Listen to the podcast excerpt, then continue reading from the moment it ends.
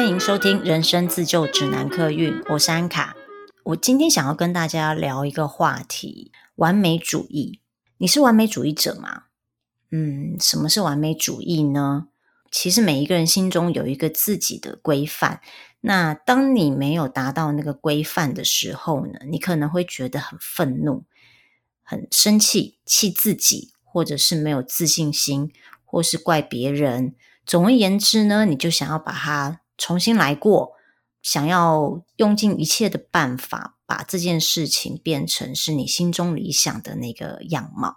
那在讲完美主义这个话题之前呢，我想要先跟大家分享一些我最近的生活心得。大概在两个礼拜之前呢，有一天晚上，我家突然没有水，是打开任何一个水龙头，一滴水都滴不出来的那一种。但是很奇妙哦，我大概在七点多煮饭的时候呢，还有水。等到十点多我要去洗澡的时候，就一滴水都没有。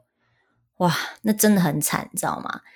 呃，马桶也没冲，然后，然后我晚餐吃完的碗呢，也都还没洗，都在洗水槽里面。重点是呢，我也还没洗澡。那一天我好像又去上了瑜伽课，特别的脏。那我只好就赶快奔去我朋友家先，先洗澡，先解决自己的卫生问题。解决完之后呢，我就从我车上拿了几个空的宝特瓶，到我旁边的公园里面去。公园有时候会有一些自来水嘛，我就去公园里面呢，装了好几个宝特瓶的自来水回来，把那个晚上没有洗的碗盘洗一洗。马桶真的没有办法冲啊，因为那个马桶要冲要很大的水量。然后隔天早上起床呢，依然是没水嘛，哈，因为我住的是一个四十几年的老旧公寓。嗯，在台北市，如果有住过老旧公寓的，大概知道，像这种四十几年的老旧公寓，它的不管是水路或是电路的管线都特别乱。所以呢，我在找水电来，想要帮我看看到底是发生什么事的时候呢，哇，我被两间水电行 拒绝。总而言之呢，请了一个师傅过来，好，那他帮我查了一轮之后呢，就发现说我们的我们的水塔有一个抽水马达，那我住在四楼，那那个呃水自来水呢，从一楼进来之后呢，必须要用抽水马达把它冲到我们顶楼的水塔里面去，所以就是那个抽水马达坏掉了。但是问题是，这四十几年的房子呢，没有人知道抽水马达在哪里。连房东都不知道抽水马达在哪里，哇！我的天哪！但还好那个师傅真的非常有经验，他一看那个水塔的管线，他就说这个抽水马达绝对在一楼。那一楼也不知道，他曾经可能在十几二十年前还没搬进来之前，就有人在他家里面装了抽水马达。总而言之呢，谜底揭晓了，抽水马达就是在一楼。就当天还好邻居也在，我们就把这些东西全部换一换。那台北市这个四十几年老房子呢，其实它大概每隔一两年都会有一些问题跑出来。大概在一年多快两年前呢，我住的这一间呢，又发生了一个问题，从厨房那个地方的墙壁不停的渗水出来。那刚刚好那个时候又梅雨季节，下了好几天的雨哦。那有一天我走进厨房的时候，脚一踏进去，这个地上都是水。虽然呢，我知道我家。后面那个有呃，就是后后阳台厨房那边有壁癌的问题，但因为之前都不是太严重，所以我也没有就是请房东特别处理。因为老旧房子呢，那老实说我的租金也很便宜，所以房东也不太想要，就是如果没什么大事，他也不想要花这个钱来整修这个房子。好，但是因为渗水渗到房子里了嘛，他不处理也不行啊。那房东就说。他只愿意处理外面的漏水，呃，房子结构是这样哦，那个水是从墙壁里面渗进来的，所以我们不但是要去解决外面外墙漏水的问题，内墙呢，因为有壁癌了，所以我们也必须要做防水。好，那他只愿意处理外墙。那内墙就要我自己处理嘛，哈。但其实最简单的方式就是我花一笔钱请油漆师傅来处理，把所有的壁癌刮掉，刮完之后就是在在后续的再做再做防水啊什么的。但我那一次呢，不知道为什么，我就想要来试试看说，哈，我自己有没有办法来做这件事。好像很好玩啊，就是整修房子的，自己整修房子 DIY 的概念。那我就上网去上网去做了一些功课，诶，我发现还蛮多人自己处理壁癌耶。可能因为呃，当然有可能想要省钱嘛。那第二个可能是因为壁癌这个东西哦，你漏水没有抓好，没有抓对的话，它没有隔多久，它又会再来一次。那一直反复的花这个钱，那不如自己就是小地方自己处理。好，那我就上网呢做了功课，看那些网友们分享的 SOP 要怎么做。必须要先把 B 癌先刮掉，刮掉之后呢，再呃消毒。消毒完之后呢，还要把它晾干，晾干之后呢，再涂一层防水。这些给息呢，其实 B&Q 都买得到，网络上也查得到需要哪一些给息，所以我那时候就列了一张单子，然后就跑去 B&Q 问 B&Q 的服务人员说：“我需要这些东西。”那当然我也问了一下，他们说我要处理 B 癌，那他们给我一些什么建议？好，我刚刚有讲这个流程，就是呢，我必须要先把 B 癌给刮掉，光呢拿那个刮刀刮 B 癌呢，我刮完那一层墙之后呢。我的手就废了，腰也废了，背也废了，我就休息了 三天。休息了三天之后呢，就开始下一个步骤。下一个步骤 就是要消毒，这个比较快一点啊，因为消毒就是喷喷喷喷喷，那个壁癌刮下来之后，那个墙壁墙壁就好像是有那个有孔一样会呼吸，那就是要把那些。呃，壁癌的地方呢，就是它长了霉菌这些东西，那我们要消毒把它消掉。那我们就喷了专门做墙壁的消毒的药水，喷完之后要等它干，等它干完之后呢，要涂防水。好，这些都还算是简单，也不难处理。最难的部分来了，最难的地方呢，就是补土，因为当我们把那个壁癌刮下来之后，墙面就会凹凹凸凸的不平嘛。那这个时候我们没有办法上油漆啊，我们上了油漆之后，它也是凹凹凸凸不平啊。所以油漆师傅他们在上油漆之前呢，他们会看那个墙壁是不是有一些什么凹洞的地方啊，你曾经钉过钉子啊，或者是漆掉下来啊之类的，就是做补土把它补上去。哦，因为呢，呃，我的那个墙面呢，凹凹凸凸的地方在太多了。补土这个工程呢，又是对我来讲又是一个大工程，而且补土非常 需要技巧，这个上网也查不到的，这个真的是油漆师傅才知道那个手法要怎么做。总而言之，我补土补了好久哦。好，然后呢，我觉得好像已经补的差不多了。那补完土之后呢，我就准备要上油漆嘛。那上油漆之前，我当然要。呃，巡一遍看，说整个墙墙面是平整的，就跟我还没有做这个呃里面的这个除壁癌之前是也应该要一样的平整。我就开始巡那个墙面，就发现不对啊，为什么有一个地方我怎么补它都没有办法跟其他的墙面一样一致平的过去呢？我就一直补，一直补，一直修，一直补，一直修。我不知道为什么，我就突然呢，因为我在做这个把那个壁癌刮下来之前呢，我有把所有的墙面拍照跟拍影片，我就把那个影片拿出来看，哦，原来这个墙面它本身就不是平整的，难怪我怎么补它都不会平啊。那当下我有个很深的领悟哦，就是这世界上没有完整这两个字。我在补这个墙之前，它就不是完整的。这个房等于是这个房子在盖的时候，墙就不是一致平过去的。那我能怎么办呢？我不能怎么办啊，因为这是墙的结构。所以我要做的事情应该是什么？我应该要接受它。我应该要接受它就是不完整，它本身就是不完整的。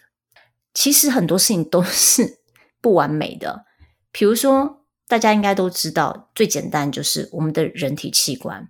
我们最常发现就是我们的左右脸。比如说，我们我们把我们的脸切一半好了，我们的眼睛有左眼右眼，哈，眉毛左眉毛右眉毛，其实都不是一模一样的。你有没有发现，你的左眼跟右眼绝对不会一模一样？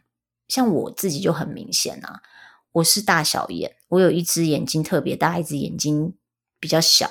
一只眼睛就是因为它是外双，所以它比较大；另外一只眼睛它内双，所以它比较小。然后女生呢，女生的胸部也是哦。女生应该知道，你的胸部用不可能是一一模一样大小的哦。那当然，我们先不要提，就是有做过医美整容的那一些，那个那个是用外力去让人的器官变得两个是一模一样的，让他们看起来好像是完美的，但实际上没有。实际上，你生下来的时候呢，你的左右两边呢，就有一些小小的差距，不会是一模一样。所以，为什么我们要追求完美呢？到底是什么让我们变成一个完美主义者？我不知道各位听众觉得你们是不是完美主义者？我以前呢，觉得我是一个完美主义者，而且我还以自己身为 完美主义者为荣。诶，我还觉得，我还觉得，嗯，挺骄傲的。我是个完美主义者。我记得以前啊，在面试的时候啊，很常遇到面试的主考官会问一个问题：可不可以举出你的优缺点？那我相信优点都很简单，就是大家都可以讲出自己的优点，比如说细心啊，有耐性啊。那做业务的可能会说：“哦，我很积极呀，我为了公司的利益或者是为了业绩，我一定会不辞辛劳跑客户啊之类的。”但讲到缺点的时候，没有人会敢把自己的真的缺点暴露出来，讲给主考官听。那我也是啊，所以那个时候我们在面试之前，当然这些东西都要准备好嘛。我就想好了一套，我每一次呢，我都跟主考官说，我的缺点就是我是一个完美主义者，而且我讲的时候还嘴角带着微笑哦，有那种骄傲的感觉哦，觉得自己是完美者主义者是很骄傲的事情哦。那实际上我是不是一个完美主义者呢？我以前是一个完美主义者，我以前没有办法去接受不完美的事情。那所谓的不完美是什么？我一开始有说。其实那个完美都是自己心中有一个呃已经设好的一个一个规范，你觉得要做到什么样子的规范，那叫完美。所以我心里面也有一个那个框架跟规范。那当如果没有达到那个框架跟规范的时候呢，我就觉得这个东西不完美，我不要，我可能整个就放弃了，或者是说我想办法要 fix 它，我想办法要把它修正。其实我觉得完美主义有毒诶，因为其实完美主义啊，不只是搞死自己，还搞死你身边的很多人。怎么说搞死自己呢？比如说我以前呃还在上班的时候呢，那因为我觉得呃我希望自己能够达到某一个呃工作的某一个工作的成就，然后或者是我希望自己能够具备哪一些能力。那所以，当有很多机会来的时候呢，完美主义者反而会很惨，因为我们心里面已经想好了说，我为了要 fit in 这个工作，我必须具备哪一些技能，或者是说我必须有哪一些条件，或者是对方必须具备哪一些条件，这样子我过去那间公司，或是我接受这个职位，才能够达到我心中那个理想完美的目标。但是不可能嘛？比如说这一次是我自己觉得我自己的能力不足够，我觉得我要 fit in 这个职位，我可能必须要有 A、B、C、D、E 这些技能，但是呢，我可能缺少了其中的 C 跟 D，那我就想说算了，我干脆连试都不要试好了，因为我肯定不会过。那或许有时候是对方 offer 的条件，或我我去假想对方。可能可以给我的环境，或者是他的 offer，可能没有办法达到我的预期，所以我也就自动放弃了。其实完美主义并没有带给我好处，这其实是一件很可惜的事。不只是自己会很痛苦，我们也会造成身边的人很痛苦。在遇到团队合作的时候，哇，这更明显，因为那个完美哦，只有我自己知道什么是完美，所以当遇到团队合作的时候，不可能每一个人都照着我的版本做啊！我们都是不一样的个体，每个人有每一个人的个性，自己各自有自己的长处、优点、技能。所以，当我遇到团队合作的时候，我都会先设想好每一个步骤应该要怎么做，那谁应该要协助我做哪一个步骤。所以，当某一个同事他没有办法协助我做到我心中觉得他应该要做到的那个程度的时候，我就会开始想尽办法去逼迫那个同事去达到我想要达到的那个那个目标。你们猜猜会怎么样？结果就是我会被讨厌，真的。我曾经就是因为我心里面觉得某一件事情必须要这么做，然后我就就想尽办法强迫一个同事去照着我的方式做。那其实我很，我跟这个同事，呃，不止在工作上面很好，我们私交也很好，但他真的就受不了我这个样子。那再加上我们做行销企划，其实都大大家都很有自己的想法跟主见，他觉得不需要用，一定要用我的方式做，也可以达到那个效果啊。他用他的方式做，也可以达到这个效果啊。但是为什么我不让他去用他的方式去做呢？好。所以冲突就来了，我们就大吵了一架，然后甚至就 不讲话了好几天。所以你说这完美主义好吗？这完美主义不好啊，不只是对自己不好，对我们身边周围的人也不好啊。那是什么原因会让一个人变成完美主义者呢？嗯，网络上其实有很多说法，呃，有一些心理学家的分析，比如说。可能因为你是受到遗传，你是 A 型人格，呃，所以你力求完美，你做什么事情都很谨慎，希望它能够达到你设想的目标。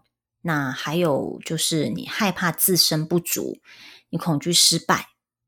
我反而会觉得还有一个大环境的影响，是我们是受东方文化教育的影响。我们东方文化很鼓励儒家思想。儒家思想就是比较要谦卑，然后刻苦耐劳，然后什么事情按部就班来做。而且儒家思想是反对投机取巧者，那反而呢，很鼓励大家追求完美，认为追求完美是一个美德。完美主义它表现出来的形式不同，这跟每一个人的呃受到影响而变成完美主义的原因有关。那比如说像我自己的话。我为什么以前会是一个完美主义者？因为我很爱面子，我很怕丢脸跟失败，所以我就会希望每一件事情都要做到表面上非常的完美。那其实完美主义的背后呢，最大的原因就是不信任。我不信任我自己能够做到这件事情，那我也不信任别人，我也不信任别人能够做到我心里想要的那个模样。我觉得每个人可以去思考一下，你的完美主义反映在什么地方。我自己呢，有去思考我自己的完美主义反映在什么地方。我的完美主义呢，特别反映在我觉得面子上的问题。譬如说，呃，我在前年的时候，我要去一间公司提案。那，呃，因为这间公司的老板以前是我的某一间公司的雇主，那我就会觉得说，不行。我自己现在自己出来开公司了，我必须要表现得更好。我要让他刮目相看，我要让他知道说，呃，我没有依附在公司行号之下，我也能够做得很优秀。好，我就熬夜熬了好几天的夜哦。不过只是一个小提案，我就洋洋洒洒的做了五十页，结果那案子也没有拿到。可是这五十页有人逼我吗？没有啊，完全是我自己的心魔在作祟啊！因为我怕丢脸呐，所以我每一个细节都要写得很完美，每一个步骤都要写得很完整、很仔细。可是，其实我这么做是很蠢、很笨的。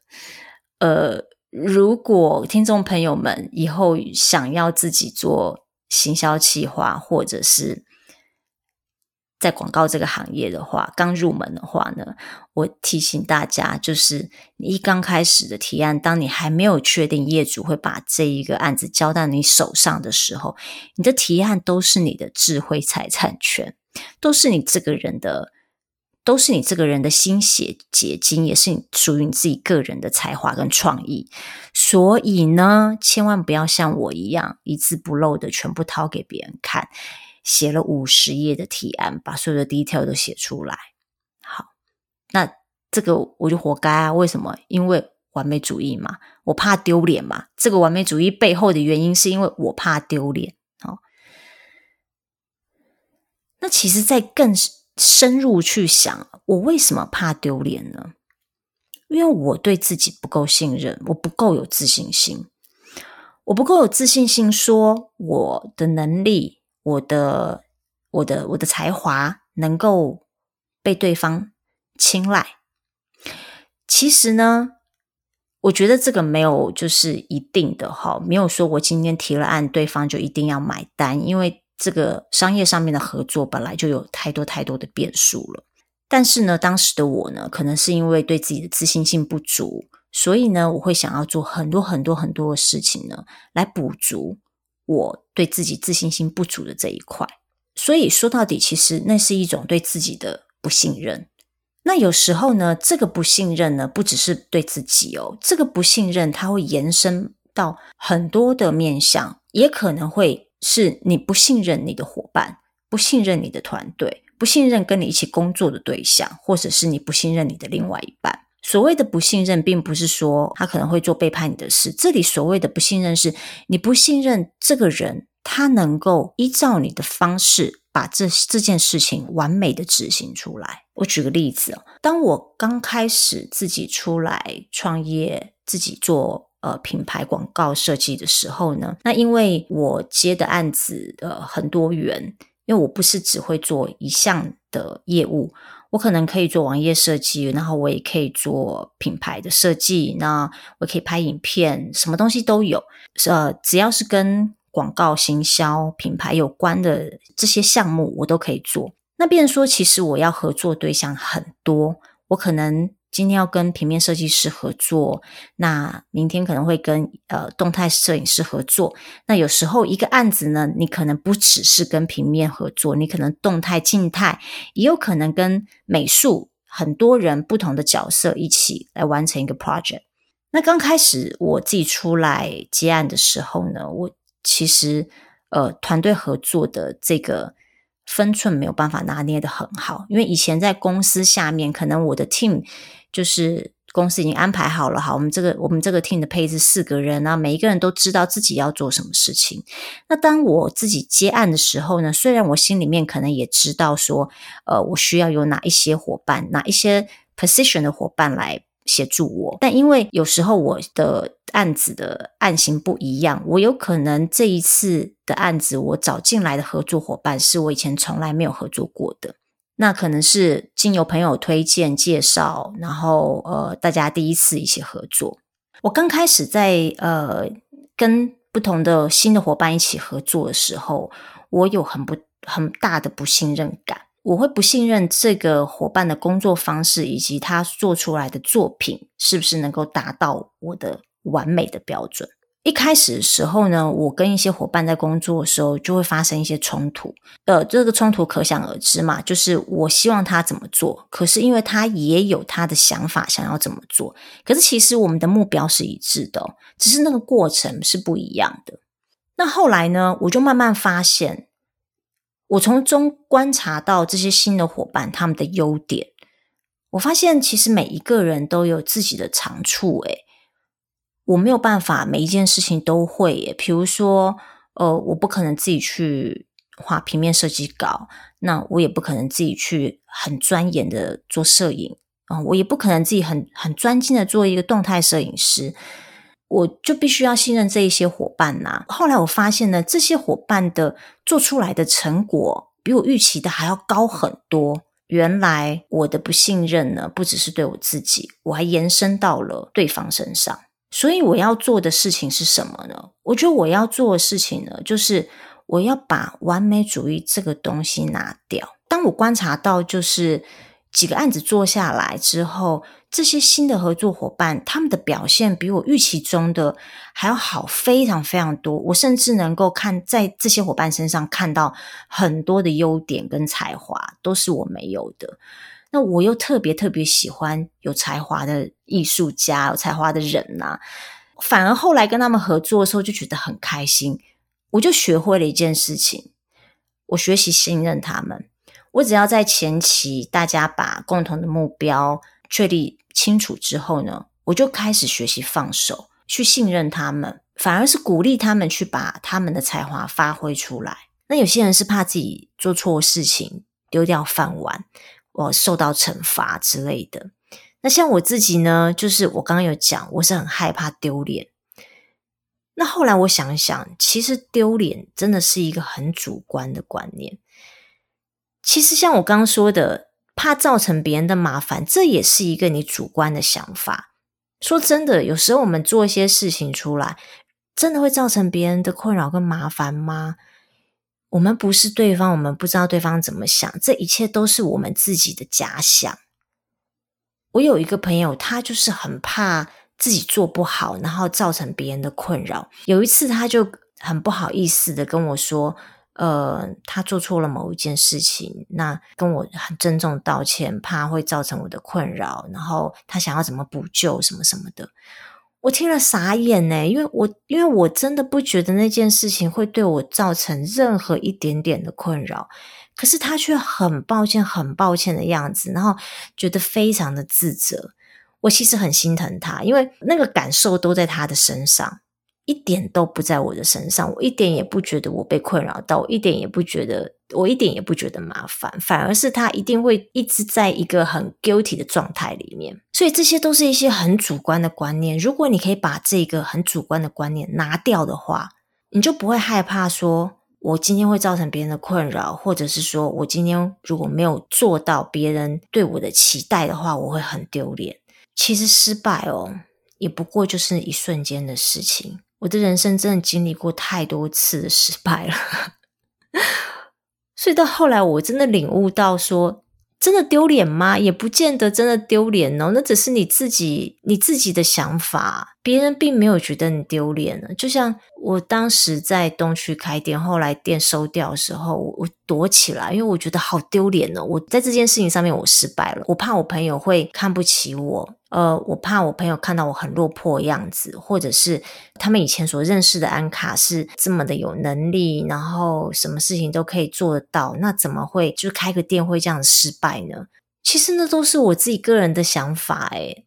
我后来在跟朋友们谈起这件事情的时候，他们没有一个人跟我讲说，我觉得你店收起来很失败。没有，没有任何一个人这样跟我说，他们反而会跟我讲说，没有关系，这不是什么大不了，是很多人都经历过这件事情，很多人开店都不成功，很多人都被倒店，所以这些都是我们个人很主观的一些跟自己过不去的想法。实际上，真的没有人会 care 你做了什么，因为大家忙着过自己的 人生都来不及了，再加上。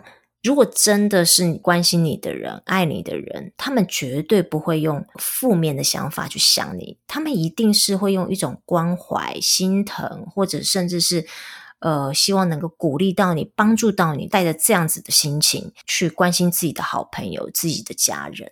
所以啊，各位听众朋友，如果你觉得你是一个完美主义者，或者甚至是你在还没有做一件事情之前，你就预想了很多，你有可能失败，你有可能做不到，你有可能把它想得太大了，太完美了，然后的这种想法的话呢，我劝你真的不要，因为呢，你真的会错过很多很多的机会，而且你会浪费掉非常非常多宝贵的时间。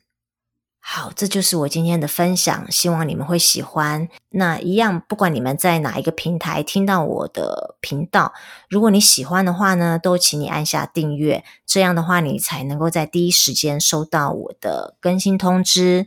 那如果你是 Apple Podcast 的用户的话，你如果喜欢我的节目，也请你留言，并且给我评分。非常谢谢你们的收听，我们下次见，拜拜。